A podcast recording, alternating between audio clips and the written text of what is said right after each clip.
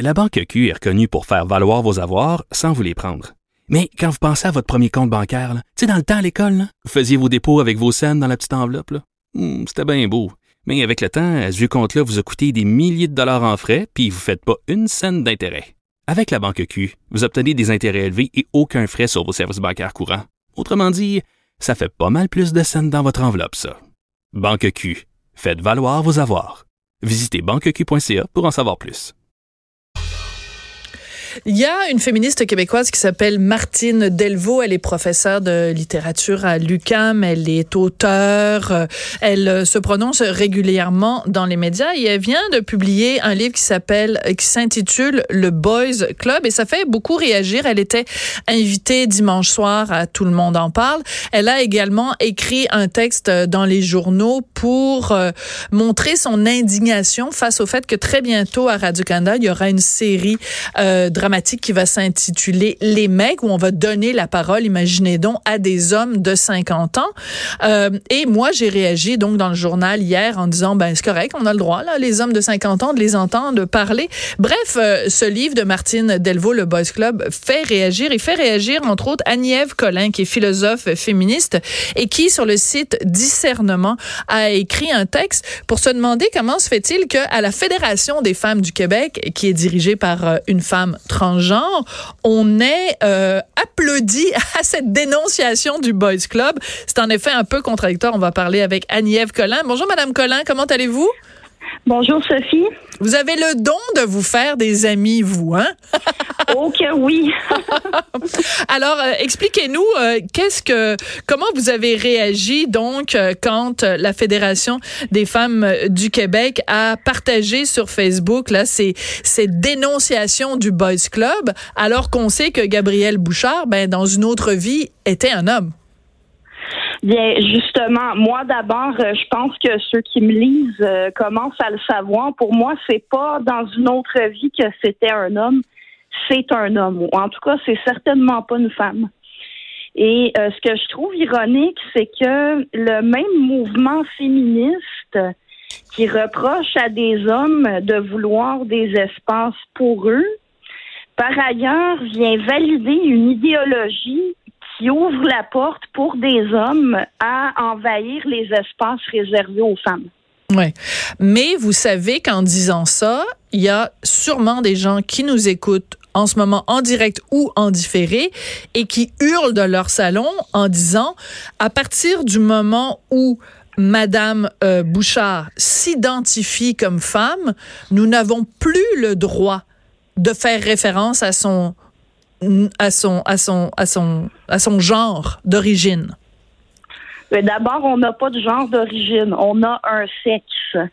Et non, le sexe n'est pas une question d'auto-identification. C'est tout simplement ça. Je, je, ne je me fais pas, euh, je me laisse pas impressionner ou influencer par ceux qui disent que j'ai pas le droit. Oui, j'ai le droit. Oui, parce que en fait, le, la loi au, au Canada maintenant euh, est modifiée, c'est-à-dire qu'à partir du moment où quelqu'un s'identifie à un autre sexe, bon, sur ses papiers, euh, il peut changer la mention il ou elle ou yel peut changer la mention. Donc, c'est ce qu'on appelle l'autodéclaration ou l'autodétermination d'une certaine façon. Mais en même temps, c'était vrai que c'est assez ironique et c'est un point qui est soulevé, entre autres, par les gens de, de PDF pour les droits des femmes, de dire, ben écoutez, ça pose quand même un problème parce que dans les refuges, par exemple, où on accueille euh, des femmes victimes de violences, ben Qu'est-ce qu'on fait avec quelqu'un qui est transgenre, avec une femme transgenre? Euh, dans les dans les prisons aussi la question se pose. Et en, en également dans les compétitions sportives on l'a vu tout récemment il y a une compétition, je pense, de vélo.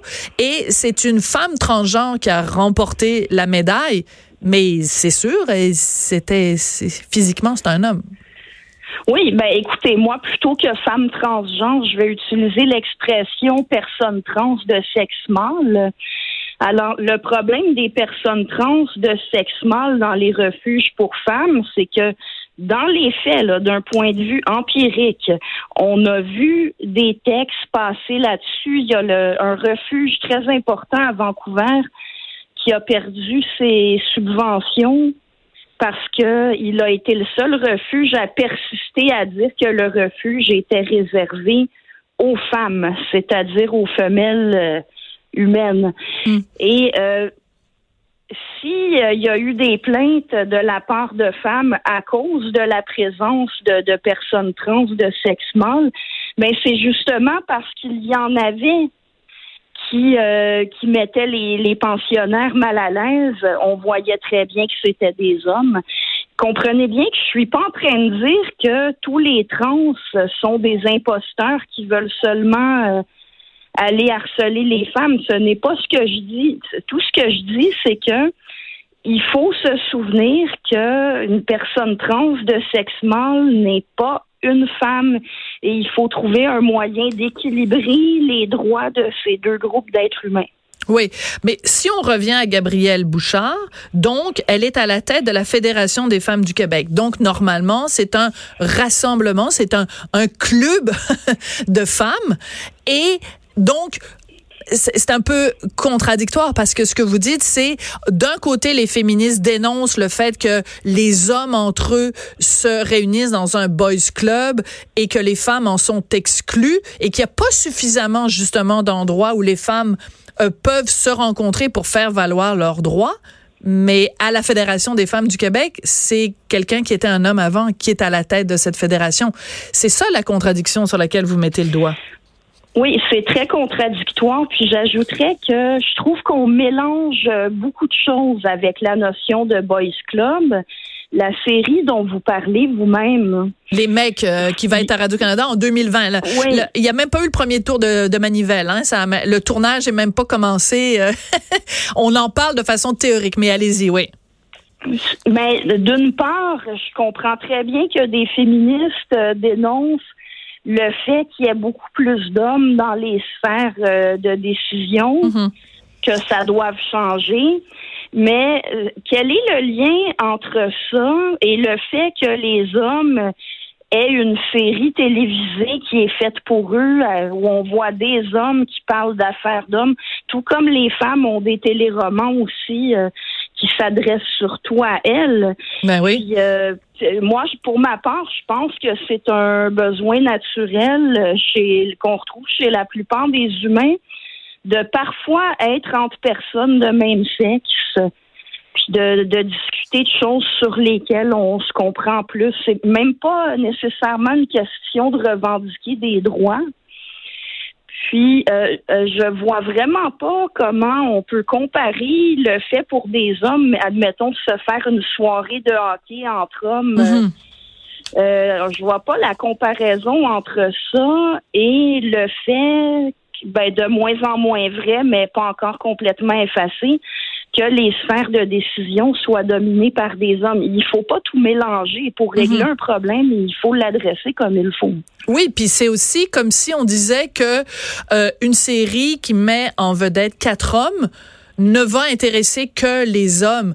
Ben, je veux dire, euh, pourquoi? C'est comme si on disait, euh, la galère, euh, ça va intéresser que des femmes ou Unité 9, il y a juste des femmes qui regardent ça. Ben non, je veux dire, on vit dans une société où les hommes et les femmes se côtoient. Donc, il y a une série dont les personnages principaux sont des hommes. Ça veut pas dire que moi, qui suis une femme, je vais pas m'y intéresser. Et à l'inverse, je veux dire, il y a plein de d'hommes qui regardent Unité 9 ou qui regardent la galère ou qui écoutent M'entends-tu ou qui écoutent Mère à bout à Canal Vie, là.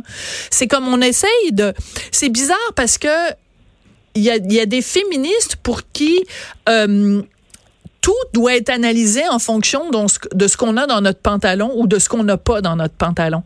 Je veux dire, euh, c'est pas parce que on est euh, un homme que notre réalité n'intéresse pas les femmes. C'est pas parce qu'on est une femme que notre réalité n'intéresse pas les hommes. C'est comme mettre des cloisons finalement là où il y en avait pas avant. En effet, oui. Est-ce que c'est votre petit minou qu'on vient d'entendre? Il me semble qu'on vient d'entendre un petit chat. oui, c'est mon petit bengale. Bon, OK, je, me disais, je me disais, à moins que vous soyez assis dessus puis que vous l'ayez écrasé, je me demandais d'où ça venait, d'où ça venait ça. Écoutez, pendant la, la, la campagne électorale, on a beaucoup parlé du fait qu'à un moment donné, dans un des débats, il y avait quatre hommes, donc euh, évidemment Parti libéral, Parti conservateur, euh, le Bloc et Jacques Meeting, qui parlaient d'avortement. Et en plus, c'était animé par Pierre Bruno et Elisabeth May n'était pas là ce soir-là parce que bon, elle a pas, elle avait pas suffisamment de de de, de représentants. Vous dire Maxime Bernier non plus n'était pas là. Bref, on a beaucoup entendu parler du fait que oh mon Dieu, c'est terrible, quatre hommes qui sont là en train de parler d'avortement. Je sais pas comment vous avez vu ça, vous, Madame Collin, mais moi au contraire, j'étais dans mon salon puis je me disais Hey, wow! Des gars sont en train de se chicaner pour revendiquer le fait qu'ils veulent que les femmes aient le droit à l'avortement. Moi, j'avais envie d'applaudir dans mon salon. Je me disais, ces gars-là sont des vrais féministes.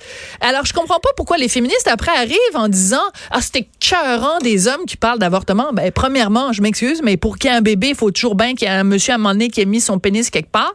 Donc, les gars ont peut-être aussi le droit de s'exprimer là-dessus, premièrement.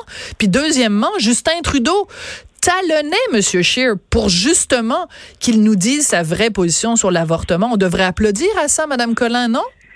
En effet, puis euh, j'ajouterais deux choses. D'abord, si ces hommes-là ont été invités à en parler, c'est parce que ce sont les chefs des partis politiques. Ben oui. Je veux dire, c'est c'est pas une question qu'on voulait des hommes. Ça, il se trouve que les chefs des partis politiques sont des hommes si on veut que ça change, bien qu'il y ait des femmes qui, se présentent, bon, c'est une autre problématique. Et l'autre chose que j'ajouterais, moi, j'ai été beaucoup plus insultée quand j'ai vu Gabrielle Bouchard parler d'avortement en disant à peu près laisser nos corps tranquilles. Quand est-ce que Gabrielle Bouchard a pu vivre ne serait-ce que la peur d'avoir besoin de se faire avorter? C'est une excellente question que vous posez. Et quand, et quand on revient au fait que justement, dans ce cas-là, les hommes, euh, les chefs des principaux partis euh, sont dirigés par, euh, par des hommes, c'est important quand même de rappeler que au Parti conservateur, c'est quand même Rona Ambrose qui avait assuré l'intérim donc entre Stephen Harper et le choix de et le choix de de, de Andrew Scheer. Mais si Rona Ambrose avait voulu se lancer dans la course, c'est peut-être elle qui aurait été élue chef du Parti conservateur. Et savez-vous quoi? Elle se serait retrouvée à ce débat-là. Et Rona Ambrose, et je pense pas que les féministes auraient beaucoup aimé sa position sur l'avortement. J'en doute moi aussi. Alors, il faut faire attention des fois en disant ah oh, ben là c'est effrayant, c'est des hommes qui parlent d'avortement comme si évidemment si c'était une femme, elle dirait ce que nous on veut entendre. Ben des fois on serait surpris. Fait que c'est c'est encore une fois on revient à cette idée que euh, c'est des hommes alors forcément ce qu'ils ont à dire, on veut pas on veut pas les entendre. Ben je m'excuse. Moi ça m'intéressait de, de voir euh, quelqu'un comme Jacques quelqu'un comme Justin Trudeau, quelqu'un comme Yves-François Blanchet, qui euh, défendait avec toute leur énergie le droit des femmes à l'avortement. J'étais fière de ces hommes-là, moi. Puis après tout, le principal, c'est qu'ils défendent notre droit. C'est pas qu'eux-mêmes soient ou non des femmes. Ben voilà. On s'en fout à la rigueur de ce qu'ils ont dans leurs pantalons. Ce qu'on veut, c'est qu'ils défendent les droits de la population canadienne de, de, décider librement de ce qu'ils font de leur corps. Je, je, enfin, des fois, on, on, regarde aller certaines féministes, pas toutes. Euh, je reviens à votre texte, euh, donc qu'on trouve sur le site Discernement. Vous dites que la, la Fédération des femmes du Québec devrait changer leur sigle. Au lieu d'être la Fédération des femmes du Québec, FFQ, ça devrait être les faux féministes du du Québec. Vous y, vous y allez fort quand même, hein, Marie-Ève ben, Collin?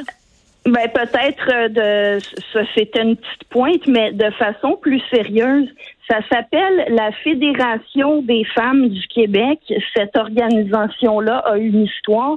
Elle est censée représenter les femmes du Québec. Le nom le dit. Et en plus, euh, ils reçoivent des, des, subventions du gouvernement. Alors, euh, moi, par exemple, disons que, que, l'organisme change son nom pour les intersectionnels du Québec, par exemple. Hmm. Ce qui est beaucoup plus sérieux que la pointe que j'ai écrite dans mon texte. Hmm.